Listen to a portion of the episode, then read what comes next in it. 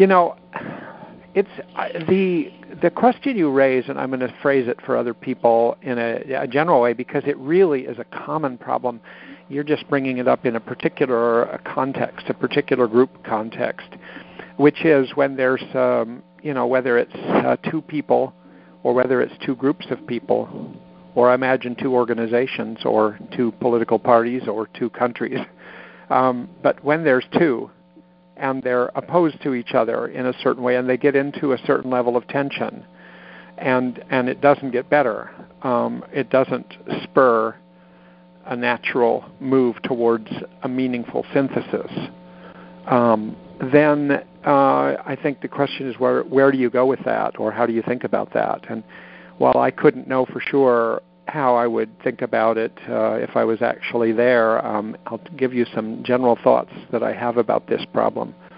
Um, so, on in in your, I'll just say I've I've encountered a similar dialectic, similar disagreement uh, in different places. One is among groups of psychiatrists sometimes, when on the one hand there are people who are very focused on uh, detailed uh, exposition of symptoms, counting symptoms, of getting diagnosis very clear, even if there's four diagnoses, there's four separate diagnoses, you think carefully about the implications of each of those things, and it's a detail-oriented approach um, that really is uh, into um, breaking things down, categorizing things, and then arriving as a result of, of ways to proceed.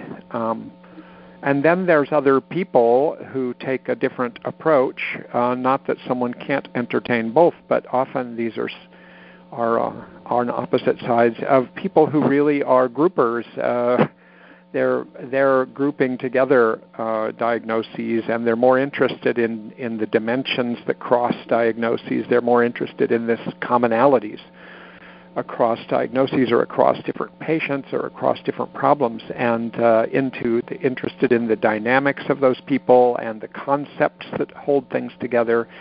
And they, um, you know, they value um, uh, understanding things, gra- grasping things in a comprehensive and often intuitive way, compared to the ones on the other side that really um, try to stay close to a more detail-oriented scientific approach.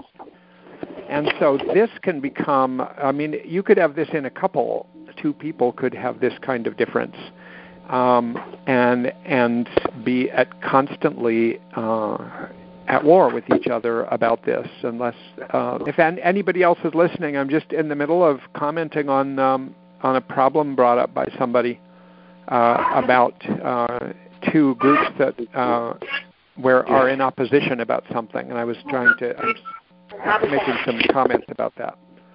Um, if you are on, let me ask you to be, and and because you are un, unmuted, uh, if anybody can really just try to make it so that there's not other noises coming into here, um, just because the recording will preserve those, unfortunately. Um, so, you know, I think you have those two approaches, and, and they and there's, when you just describe it like, when you just describe it the way I did, Uh, and this is one of the values of description, of describing, which is going to be one of the main topics today, um, is you lay it out like that, and I think a lot of people would say, well, what's the problem? Um, you know, why are why are people at odds about this, or how does this take shape as a uh, huge disagreement that can't easily be settled by saying, yeah, well, both of these approaches are valuable. Uh, lumpers are valuable, splitters are valuable. You know, as, as Linehan in developing D B T um, called it, it's a protocol-based approach with principles. Other times she called it a principle-based approach with protocols. But it is exactly this kind of dialectic. It is uh, this, the scientist in her uh, that's b- taking protocols straight from cognitive behavioral. The so that there's the uh, there's the approach of really being detailed and knowing all strategies, knowing all skills, and using them exactly appropriately uh, in an adherent way. And uh, and then there's the people who feel like by trying to do that, they it, they they it's too much detail, it's too much rigidity, too much control, and they more believe in kind of like borrowing from those things, but thinking in a way that crosses boundaries and that's more flexible. And, you know, there's a value to both approaches. In fact, the book that I wrote, um, uh, D B T Principles in Action, uh, is exactly based on that. It's that I, I I wanted to spell out the principles of D B T in some detail and then go back into treatment uh, examples and say, well, how would this affect you? And the main way it affects you is it it doesn't mean you have to give up being adherent to the treatment model, but it does mean you Uh, become probably more flexible, and you have to make sure that your flexibility doesn't uh, go past the border of whether you're still doing the treatment. So it's that kind of dialectic that gives me a little hope for any group, um, though it, it really depends on how stuck people are. And based on what I've been teaching in this podcast and what I'm going to continue to teach today, uh, I do think that the beginning approach, and, and Sandy, you know, I'm presenting this not knowing, I'm knowing that when you suggest a first draft of a proposal like I'm uh, doing now, uh, I may not know enough to know where this will run aground. But um, it's still basically the approach I take uh, in some ways in working with uh, couples who are in conflict, families where there's intense conflict, uh, and, and if it were two groups, and I used to do uh, organizational consulting, Um, I would see this kind of thing. So the first thing I would do is based on uh, these last couple of podcasts on observing, just seeing reality for what it is. And I would want to get in a room with people if I want to be practical about this and say, look, guys, um, first let's um, let's see if we agree that there is a problem.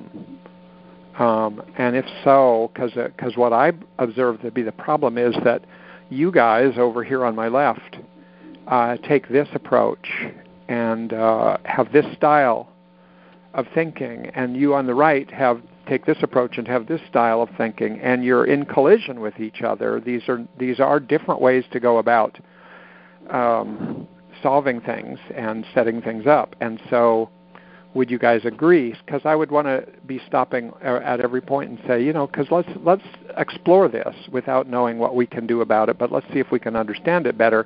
And I would want to use observing um, and describing of both sides. And um, one way I might do that, uh, well, there are a couple things I think of practically. Um, one, I borrow from what we do in D B T when you work with a family and an adolescent, where you use those uh, dialectical dilemmas, put them up on a whiteboard, or use a handout or a poster or something. I prefer to go up to a whiteboard. Um, Because it, um, one thing you want to do when people are so personally wedded to a position is to try to help get away from the focus on the person and more on the focus of the position. Because what you're trying to find is a way that both positions, um, the interests of both parties can hang in there and be part of the solution. And so you'd like to, when you talk to people, they seem to feel wedded to their position, and, and, and we all get defensive about our positions. But if you get up to a whiteboard and say, okay, let me draw a diagram up here, and with, you know, with the family of an adolescent, you've got these various uh, dimensions or dialectics, and so uh, and I then I say, look, everybody goes this way as a family. Um, at one end, when we get anxious as a family, we end up, uh, somebody in the family ends up taking the position of being over, overly controlling. Like, let's solve this by clamping down everything. And someone else takes the position at the other end of that line of being extremely kind of lenient. Well, look, let's not come down so hard. Let's let it, let's go with it and see what happens. And then there's these two things, and they are, in a way, at war with each other, even though there's wisdom on both sides of this. And there's these other dimensions like that. So I've I've always found it useful, even with a family that there is is in uh, intense conflict and barely speaking to each other, as I, I can sort of get people engaged in, uh, let's look at this and get, take one step removed from exactly what each of you is saying right now, and can you see how a family would go this way? And, hey, by the way, I wonder if you see yourself in this, and I wonder if you see other people in this, and you start to get people on the whiteboard, and you get differences of opinion about where people are. But it it it it it brings the discussion outside of the individuals. It sort of gives everybody, including the, the therapist, something to focus on. So if you're consultant, I think it, it can help to get up there and objectify the conflict uh, in some way like that. And in, in the case of the kind of thing you brought up, I might just draw one line and say at one end of this line is people who think in one way, and at the other end are people who seem to prefer thinking in a, in another way. And then I would move to asking each side one at a time to do something like the following. And I'm ta- not talking about a family uh, right now, but I would apply it. I'd apply the same idea within a family. But if it was two groups of professionals or people in an organization, I would uh, I would ask one side to interview the other side, to totally let go of their of their side for the moment, interview the other side in detail to get their position, so that they can really articulate it the way you would prepare for a debate, even though you're going to take the side that's opposite the position you usually hold, so that you can really state it. And so you observe it by interviewing, you get into it, inquire, get to know their side, and then describe it, articulate their side, and then ask that side, is this a reasonable approximation of of what of what you guys are doing and why? And then go it, go the other way. So this doesn't yet solve it necessarily, but to me, this is the beginning. And it's why I'm starting in the whole podcast with observing and describing, because these are basic building block tools that are so important, so crucial. And if you skip them, you're just, you know, you're ju- jumping into, uh, maybe you're using techniques, but you're still kind of uh, in the middle of the war with it, and it can be confusing.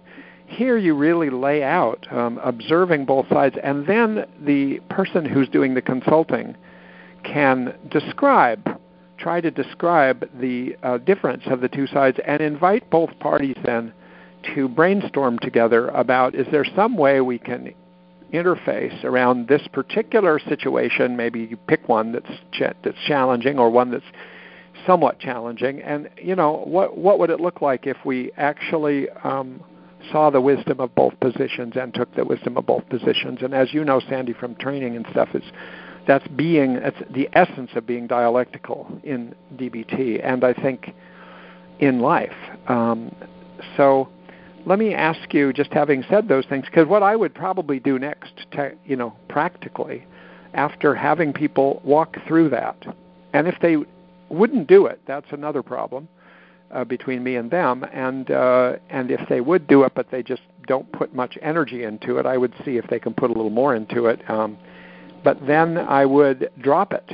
Uh, I would not say, okay, now let's find that synthesis. I would say, you know, the next step is going to be brainstorming ways to do it. But I might at that point just say, but this is enough for now. Let's just stop. Because otherwise, as a consultant, you adopt the the uh, de- the t- job definition of you- you're supposed to solve this. So if you try to take it the next step, um, it's just too much uh, to expect of yourself. And uh, if by saying, okay, well, this is enough, we've now heard each other's positions, let's just think about this and, and let's talk again about it next week.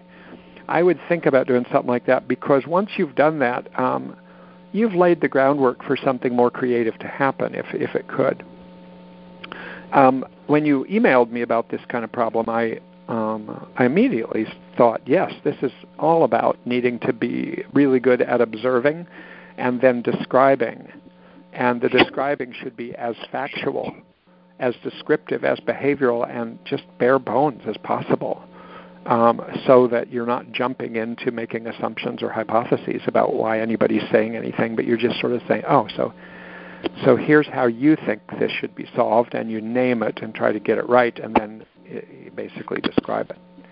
So Sandy, let me ask you if, if this does speak in some way to the to the problem, even though I've had to remain a little bit general.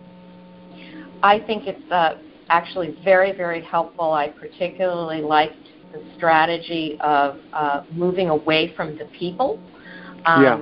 Because um, body language, you can kind of see there was a lot of unspoken uh, uh, language, if you will, between the two factions. And I love the idea of a whiteboard to be able to um, uh, get the focus somewhere else. I also love the idea of interviewing the other side.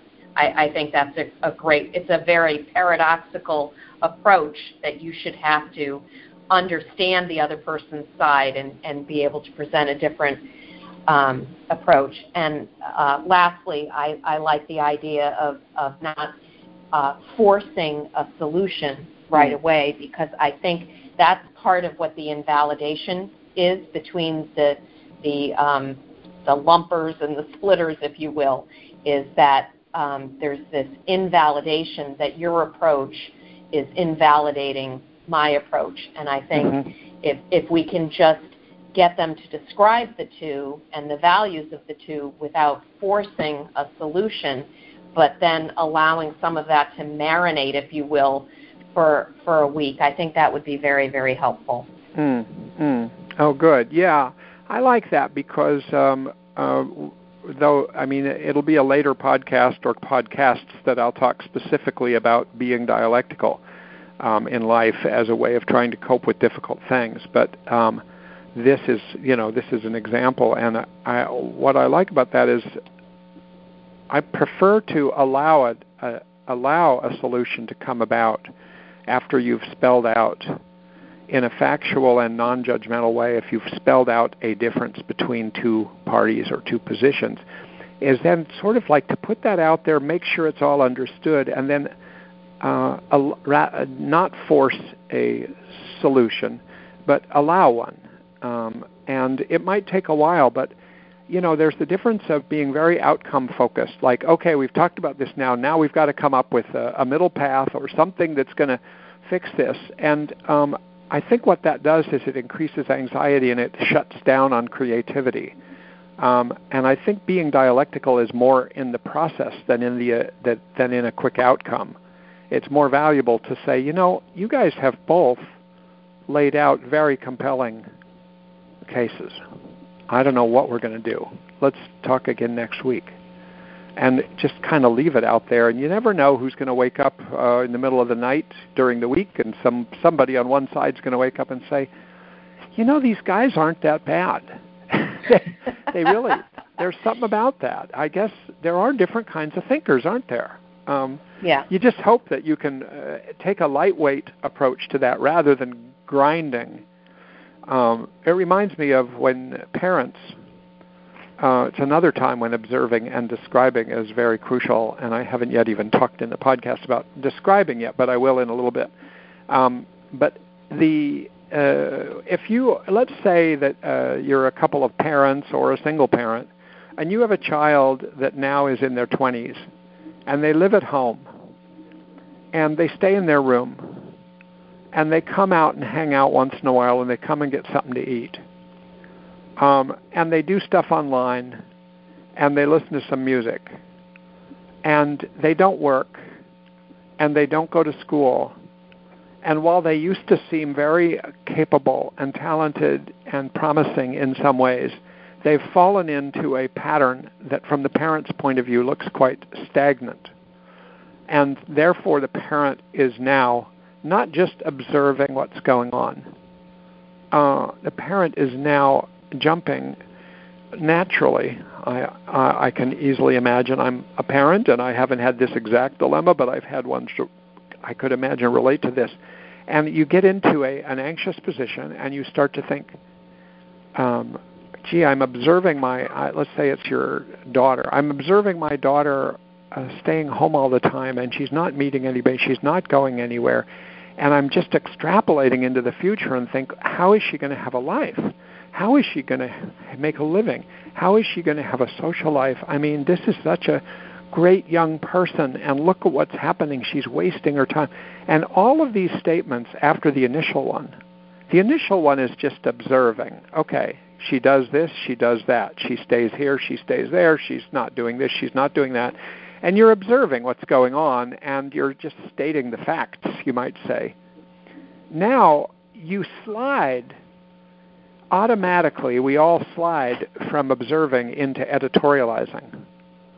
And when we get into editorializing, it's usually, you know, we, we, we jump to concepts, we jump to assumptions, Uh, we jump to thinking we understand what's going on. We jump to interpretations. Oh, she's she's now doing this because she really is, uh, you know, she's trying to deliver us a message that uh, we've screwed up as parents, and she's just going to stay here, like defiantly. And she knows we want her out, so this must mean that she's trying to get us angry, or she's trying to oppose us, and she closes her door when we're around. So, you know, you build a whole case, and then as soon as you start to build a case, of course, you wrap some data around it and say, see, oh, and see that. Look, we have more evidence. And next thing you know, you're you're thinking this way, and then she's thinking differently. You don't know how she's thinking, and she probably isn't sharing her deep, deeper thoughts, and she's probably, uh, you know, stuck or ashamed of herself, or who knows, maybe she's just feeling like, I need a long time with no pressure. Um, but whatever it is, it isn't what you were thinking. I mean, you're it would be a chance is one in a million if you actually came up with a hypothesis that was right. I mean, I may be overstating that one in a million, but most of the time when we think we know what's going on in someone else, we certainly aren't observing, because observing means that we actually see the sensory data, and we don't. We, we're hypothesizing. So once you get into that, now you get at war. Now the kid says, well, stay out of my room. You don't understand me. You're just blaming me. You don't. Nobody cares about about me. You know, all you care about is that is how neighbors think, or how relatives think, or, or how you're going to represent me outside, or you don't really care about me. You think I should be just like you, and I'm not like you. And all these things come up when you're in, in a heated argument, and um, you get very stuck. And so here also, what I encourage parents to do, and I encourage myself to do, is to get back and start with observing. It's like starting with basics, fundamentals, like you're you're running really past what you know. And so you can sit back. I mean, in a way, metaphorically, you you sit back instead of leaning forward and trying to tell this person what to do when you don't even know what's going on. I, I've, I've known parents recently that le- would leave the house and leave a list of things for the kid to do. The kid would get them and be totally furious. You know, says, "Go, go get a driver's license. Um, go do this. You know, uh, you you should you should start uh, doing this kind of work. You should start getting out of the house." And with a person that isn't even close to doing that, and it's so invalidating. But the parent doesn't know it. They're just trying to jumpstart the kid, and they think this is what a parent should do. But really, at that point, I think the wiser thing is first, just stop it. You know, just stop it. Wake up and look and see, oh, there's my child. There is my beloved child that I spent the entire childhood with this child, you know, having a lovely time, or just seeing some of her great qualities, and people appreciate it, and she, she thinks differently, but she's really cool, and all of this kind of stuff. And you're th- and, and look and think, now, now what's she doing? Oh, she's in her room. Well, what's she doing in her room? I mean, you're not thinking about that because you're just thinking it's terrible that she's just staying in her room. But actually, you really don't know what's going on. So you almost have to do what I was encouraging you to do with these groups of people. Is uh, but in this case, you are one group. You are the parent group. And you go and and and you see if you can hang out without any agenda. And you see how long you can do that, and then you notice, you start to observe not only, oh, she's changed her room around, and then you say, I, oh, I notice you changed your room around. And then she might find it interesting that you found it interesting. And you might find out something that way. Oh, why, how come, you, did you like it better that way? Or, gee, I notice you're doing this now, or what are you doing? I mean, on the computer, what kind of music are you getting into now? And whatever it is, and I don't mean to be being, um, to skirt around the obvious problem. I just mean get into an observing posture where you start to just see reality as it comes in through your five senses and as it manifests inside yourself in your somatic experience and your mental experience, your thought experience. And you just start to see that and sort of start over each day and say, what's going on here? And at a certain point, um, you might come up with an idea, or you might just find that actually by just observing in the least offensive, least assuming, least hypothesizing way, that actually you've changed the interaction.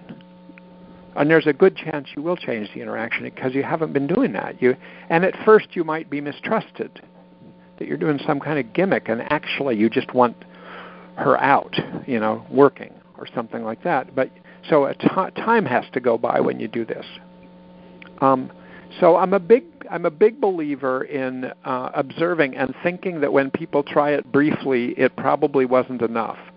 Um, and when people try it partially, it probably wasn't enough. And what happens is somebody tries this for a while and they get really frustrated, but they aren't regulating their own frustration. So how do you do that? Well, observing is your first tool. As soon as you start to get really frustrated with your kid and think, God, I'm doing everything I can to not be intrusive and not violate and not push and just be with her, and look, she's still doing all the same things. And not only that, she's even meaner to me. All right, so you get into that, and, and then you start to build up resentment. And really what you need to be doing as soon as you start to editorialize and as soon as you start to have the generation of negative emotions and assumptions, um, you need to observe those. You just turn your spotlight of observation from your kid to your to your own mind, your own body, and you realize, oh, oh, now I'm having the thought that she's trying to defy me. Oh, now I'm having the thought that she just, you know, she resists everything I say. Uh, now I'm realizing that I just want her out. I, no, I realize that she's partly right. I do have the thought, I just want her out. It would be a big relief if she was out. And you start to just observe your own mind, and, you know, it helps to diffuse uh, some of the tension, not all the tension, because some of it is probably very well placed. It's a parental function to be concerned about your child. Um, but at the at this stage, it's been counterproductive the way you've been doing it. So you're trying to kind of uh, go back to basics and just be there, and then let your child uh, evolve um, the next step on their own, unless there's really a, a a very pressing need. There's something dangerous. There's something unsafe. It's a high risk situation, and and some movement has to be done. Then you have to get more active and directive and, and things like that. But in a lot of these situations, it's just a long-term situation where the parent never lets go of the agenda and never stops worrying and never stops being anxious, and, and the kid knows it. And the kid is just kind of like, I'm so tired of having this person who acts all burdened about me and thinks they know better what I should be doing. And so it's really trying to get out of that transaction by dropping the rope yourself. And then I think if you do that along with some observation and done in a way that's not judgmental, um, you know, things, I think things have a better chance. You have a better chance of coming up with something. Um, so I'm going to step back from that. Um, I am. I, I went on just really trying to say that this problem about having two parties be at war with each other or upset with each other or in conflict and it's irresolvable, and there's many versions of it, is absolutely where we should be in this podcast. And anyone else that has any questions like that or related to that within your own life, within somebody that you know, or with in your family or whatever, I mean, feel free to email me, because uh, we're not, because I'm about to shift over to what was going to be my specific teaching agenda today. Um, to email me about it, and um, and then I could speak to it uh, to some degree, and uh, we can also uh, in the future too have times when when uh, people listening are not muted um, technologically, so to speak. So uh, then we could have a dialogue about it. So I'm going to ask um, Mark, who's overseeing this uh, podcast, if he can now. Uh, oh, actually, I was going to do this, right? I was just going to now. Um, put everybody on mute, if there is everybody. There might just be almost nobody, in which case people will listen to this in the future. But um, I'm going to put it on mute, so I'm not going to be able to hear any of you, but you'll still be able to hear me. Okay, so here goes, and we'll go until uh, five o'clock uh, Eastern Time. Hey, I just was informed by Mark uh, through a text that um, I muted myself as well as you. I don't know why that happened this time, but you know what? I'm going to leave it on unmuted so that you can hear me. I'm so sorry. Um, I don't know why that happened, but that's it. That's for another time. So uh, that means first, I was just thanking people for tuning into the podcast and for sending me feedback about it, um, specific and general. Um, I, it's very helpful to me. Uh, I've never done this before. I think this is the fifth podcast.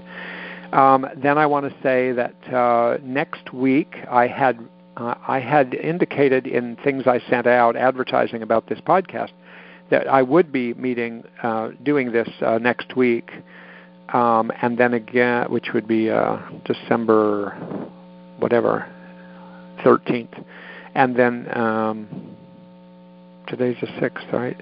thirteenth, and then I was going to do it again on, I think, the twenty-seventh or something, um, or close to that. So here's the fact, though. I'm not going to do it next week, uh, and I'll put out an announcement about that in the places where I announce this.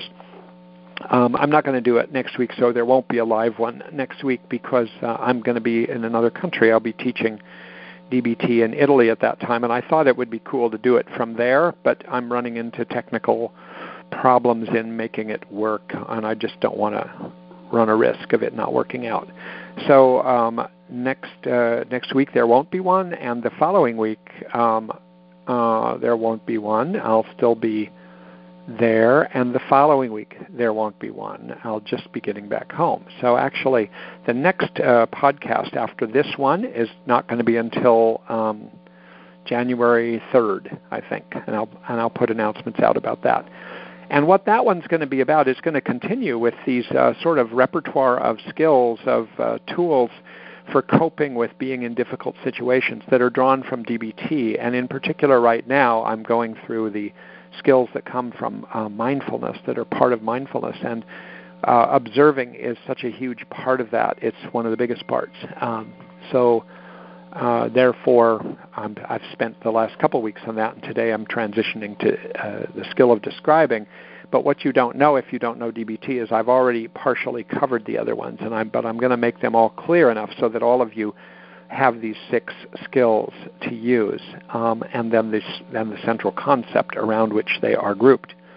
Then we're going to get into mid-January, and I just want to let you know because I've lined up uh, a guest Uh, to join me and have a conversation for two weeks in a row. And I think those weeks are January seventeenth and twenty-fourth, but I'll be confirming that. And that is that a colleague, um, that if you're a D B T person, you might know her or ha- have even uh, been to a training of hers or, or read a book by her, is Cedar Coons, who lives in Santa Fe and used to live in North Carolina, and has done uh, really important work in D B T, both uh, one of the first randomized controlled trials and uh, uh, looking at veterans um, the, um, who had borderline personality disorder.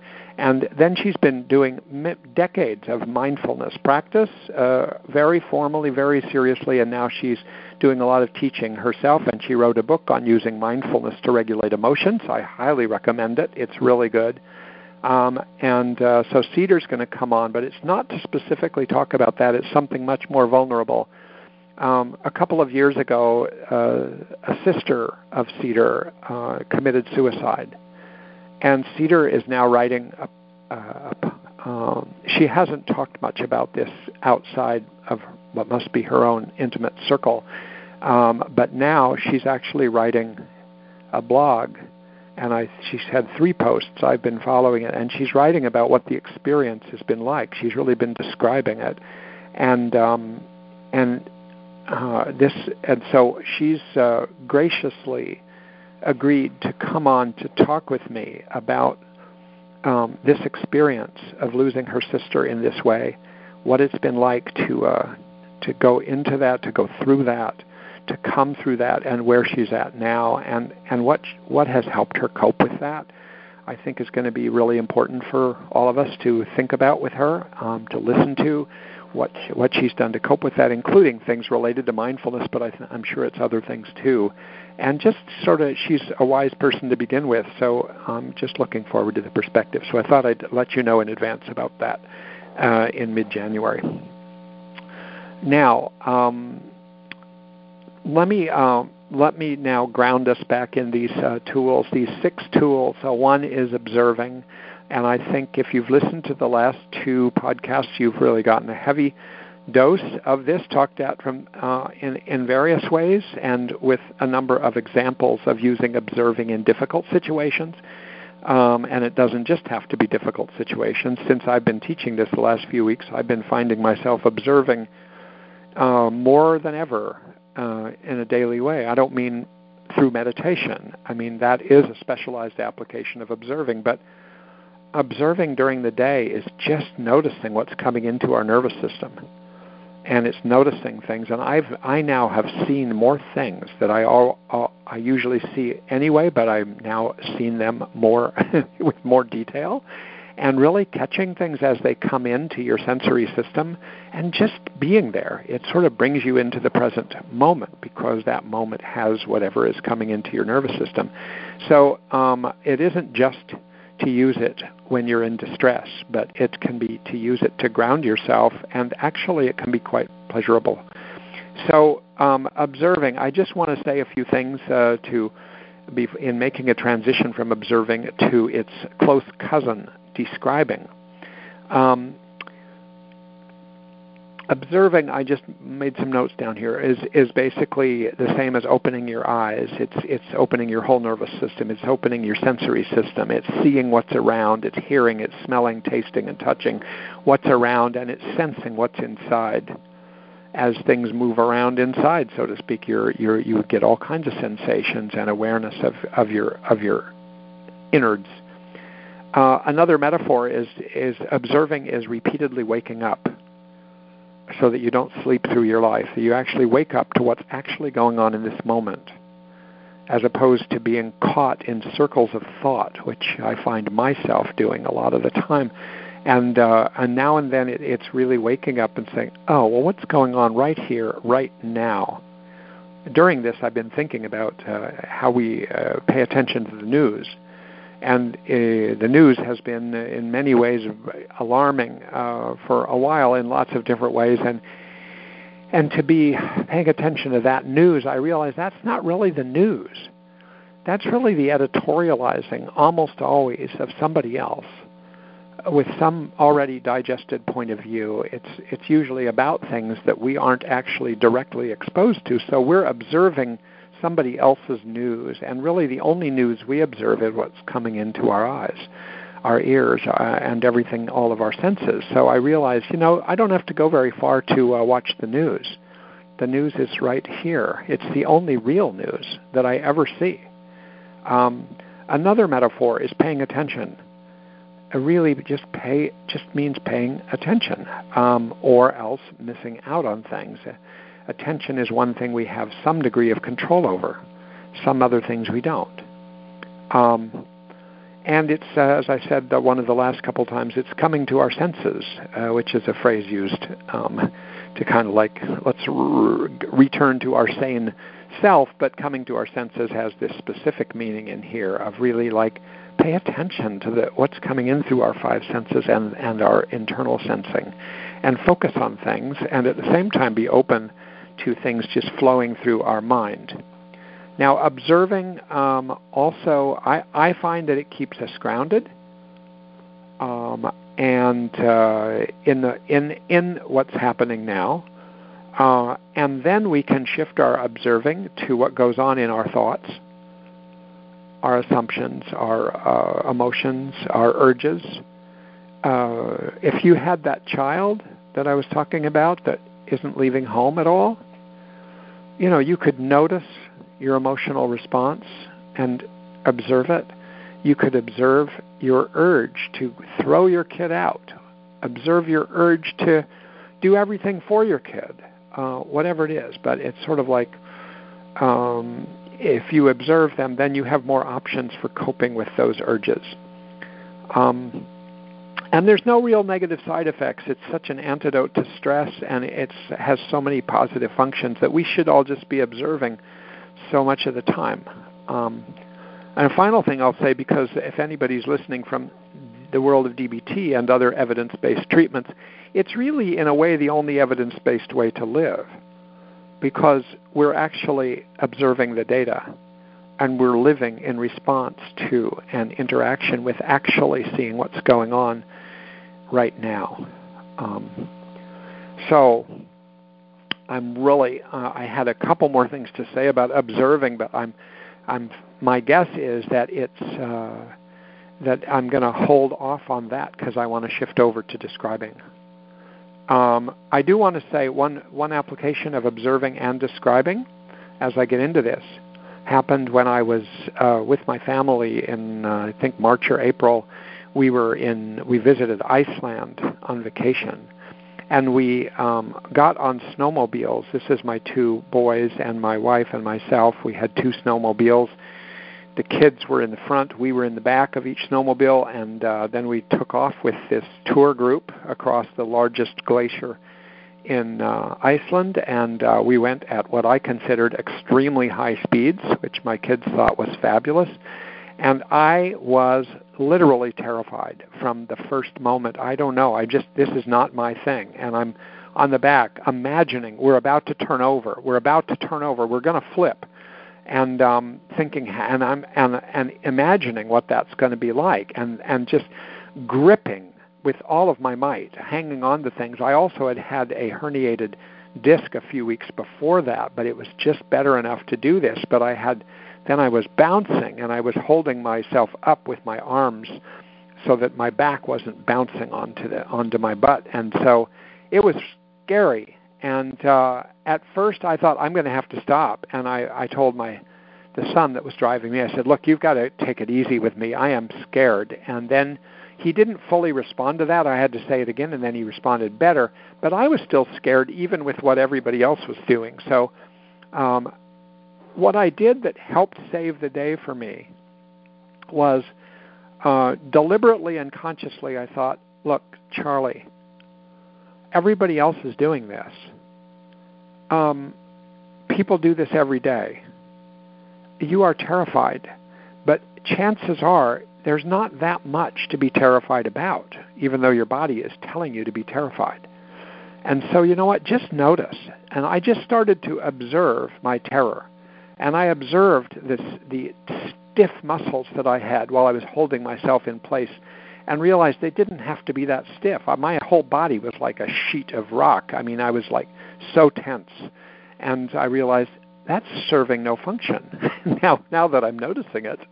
Um, so actually, just hold the part stiff that's holding me up off of the uh, snowmobile. And then I am observing the fear, and I'm observing that I'm having all of this imagery about crashing.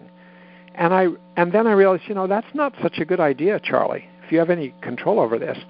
Like, it's certainly not helping to have that imagery unless I'm going to stop. So, you know, can I just sort of dampen that imagery and sort of look out there at the beauty uh, that, that other people seem to be doing and uh, notice other things? And I was able somewhat to do it. I was still scared, and the, and my fear was still there, but it did diminish over time. And I was uh, I was so glad when we stopped for a break, and then we got back, and when we stopped, the um, the leader of the tour, which was like a sixty-year-old woman who's done this her whole life, came over to me and she said, "You look pretty scared. I mean, are, do you want to ride on on the back of mine? And we'll just go really safe and slower." And I said, "You know, that's really nice, but actually, no. Um, what I it's just fear."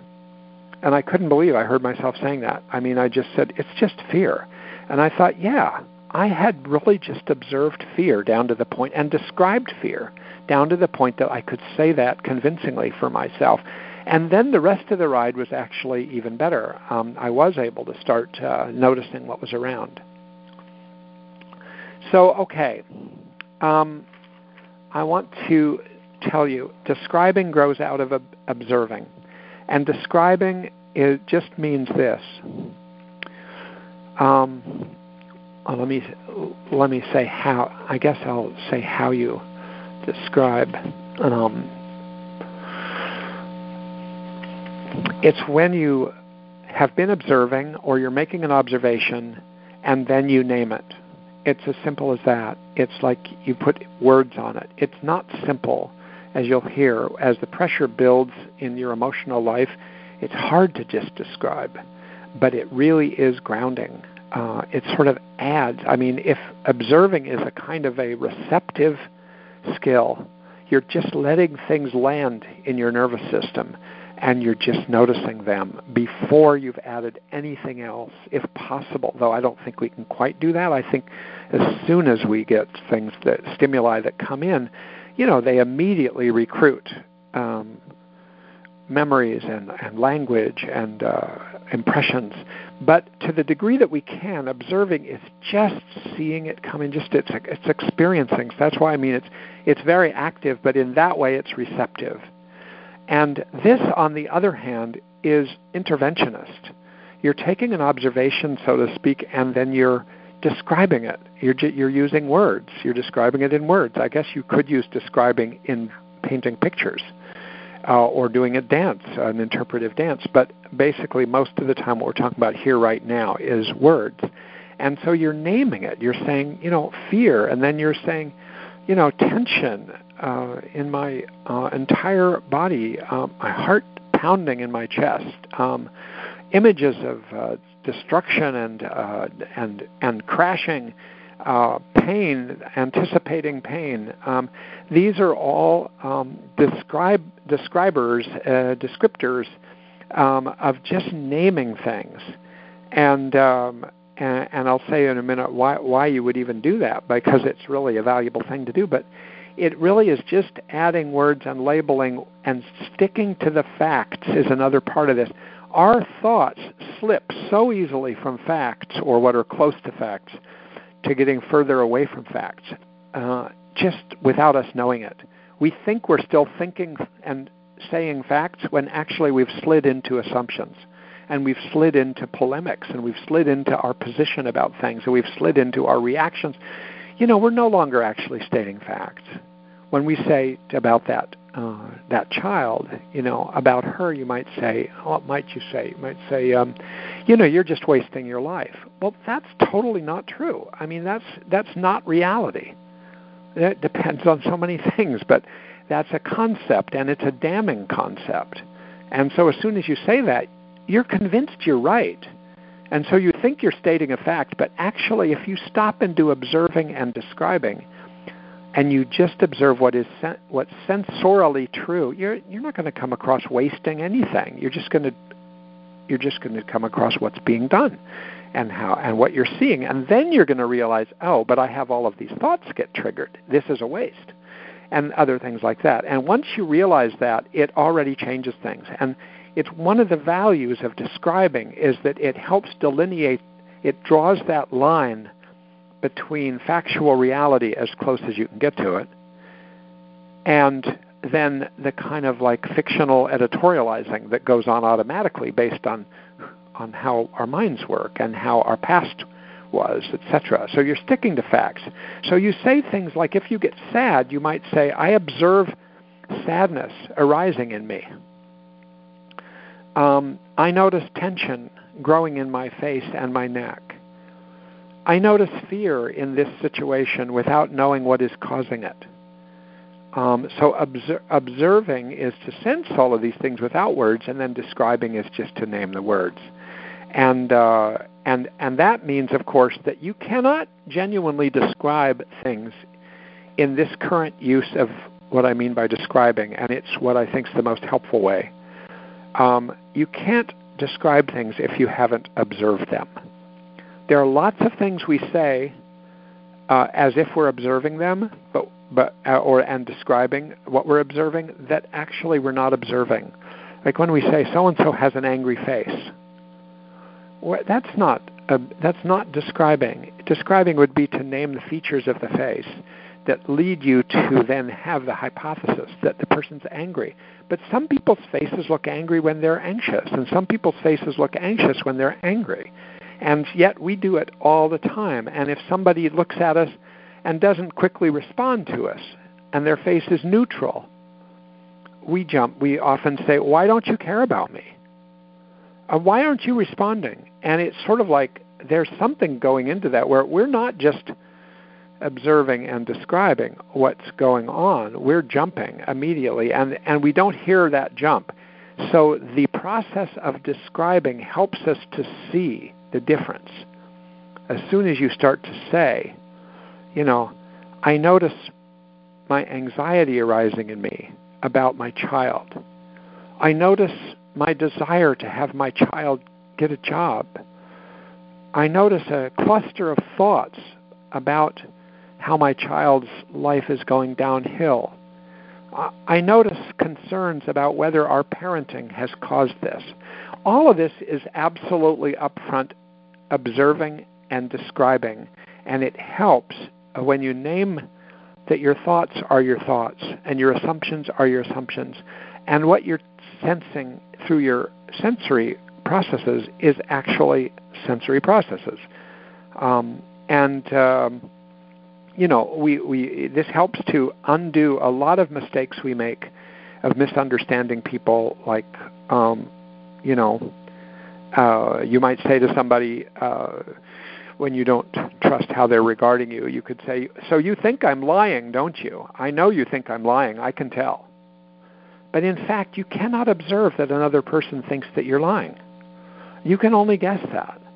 But it would be a describer to say, you know, there are certain things going on in me and, and what I see in the way that you said that, that make me think that you think I'm lying. Then the person could say, no, that's, you know, but it's a huge difference interpersonally to just say, like, um, if you were to say to somebody, when you raise your eyebrows and purse your lips like that, I start thinking that you think I'm lying. And so you, that's a really a describe, and then it's like describing what your thought is. So if you describe your thoughts as thoughts, I have the thought that such and such. Um, the thought has come up in me that such and such. It's really clarifying. It really is grounding. It really helps you not slide into treating thoughts as if they're facts, um, which happens so easily, you know. And so you can check things out in your own mind by describing things. Um, I notice I have four minutes, so I just want to say something right now about thoughts, because so much of this has to do with thoughts and thinking. Um, when you're uh, going about your day, at least if you're anything like me, uh, you're just generating thoughts a lot of the time. If you stopped and tuned in at any time, you'd realize, my God, it just never stops. Some people think of one type of thing or another type of thing, but thinking is going on. There is a running commentary that most of us have under the radar almost all the time, and it's affecting us a lot, even if it's under the radar. And it is not factual description a lot of the time. I mean, it could be. You could just be going around saying, now there's this, now there's this, now I notice this, now I notice that. But that's not what most of us do. Most of us are thinking uh, about some uh, perpetual agenda that we have and how we feel about things and what people are doing. And we're just generating these things. So if we ever want to just kind of like come back to our senses, we could just sort of tune into that and say, you know, what I do, I do it when I'm meditating, and now I do it sometimes when I'm not meditating for the reason I'm talking about right now. If I'm caught up in thoughts and and it's causing me to, you know, get a upset stomach um, because of the worries that I'm thinking about, if I just stop and I sit down, or I'm just standing somewhere, I'm taking a walk, and I just say the word in my mind, I just say thinking, thinking. And it brings my attention to the fact that I have a running commentary of thoughts, and I'm noticing my thoughts. I might say what kind of thinking I'm doing, thinking about worrying, worrying. But if I'm think, if I just say thinking, the the amazing thing, and I don't know if I'm just lucky about this, or it's kind of magical that, but it's like if I just say thinking, my thoughts kind of momentarily just dissolve, sort of like I shot them out of the sky, like a skeet shooter. It's like my thoughts, you know, whether they're great thoughts or not great thoughts, good thoughts, bad thoughts, whatever it is, it's just, it sort of interrupts my thinking by labeling it as thinking. And then it takes the wind out of out of, out of the sails of those thoughts, uh, and some of those are worries. If I just say, you know, my mind is filled with worries, I'm I'm I'm spending a good part of today uh, with worrying, and even saying that to myself now puts the worrying on a different status. It no longer seems like the worrying is the reality. It seems like the worrying is something I'm doing in response to reality. So uh, we're going to be stopping at this point. When when I stop, when I start again, I'll be I'm going to do a little bit more on describing, and then I'm going to talk uh, about this other amazing skill, participate, and uh, and it, with examples of that, and put the three skills together in in talking about coping with difficult situations. And um, so I look forward to talking to you guys again, to whoever's listening or whoever does listen in the future to these. And um, yeah, so have a really good holiday. Have a great uh, Hanukkah. Have a great Christmas, uh, a New Year. And I will talk to you, if you're a live listener, so to speak, uh, on January third. Okay? Bye-bye.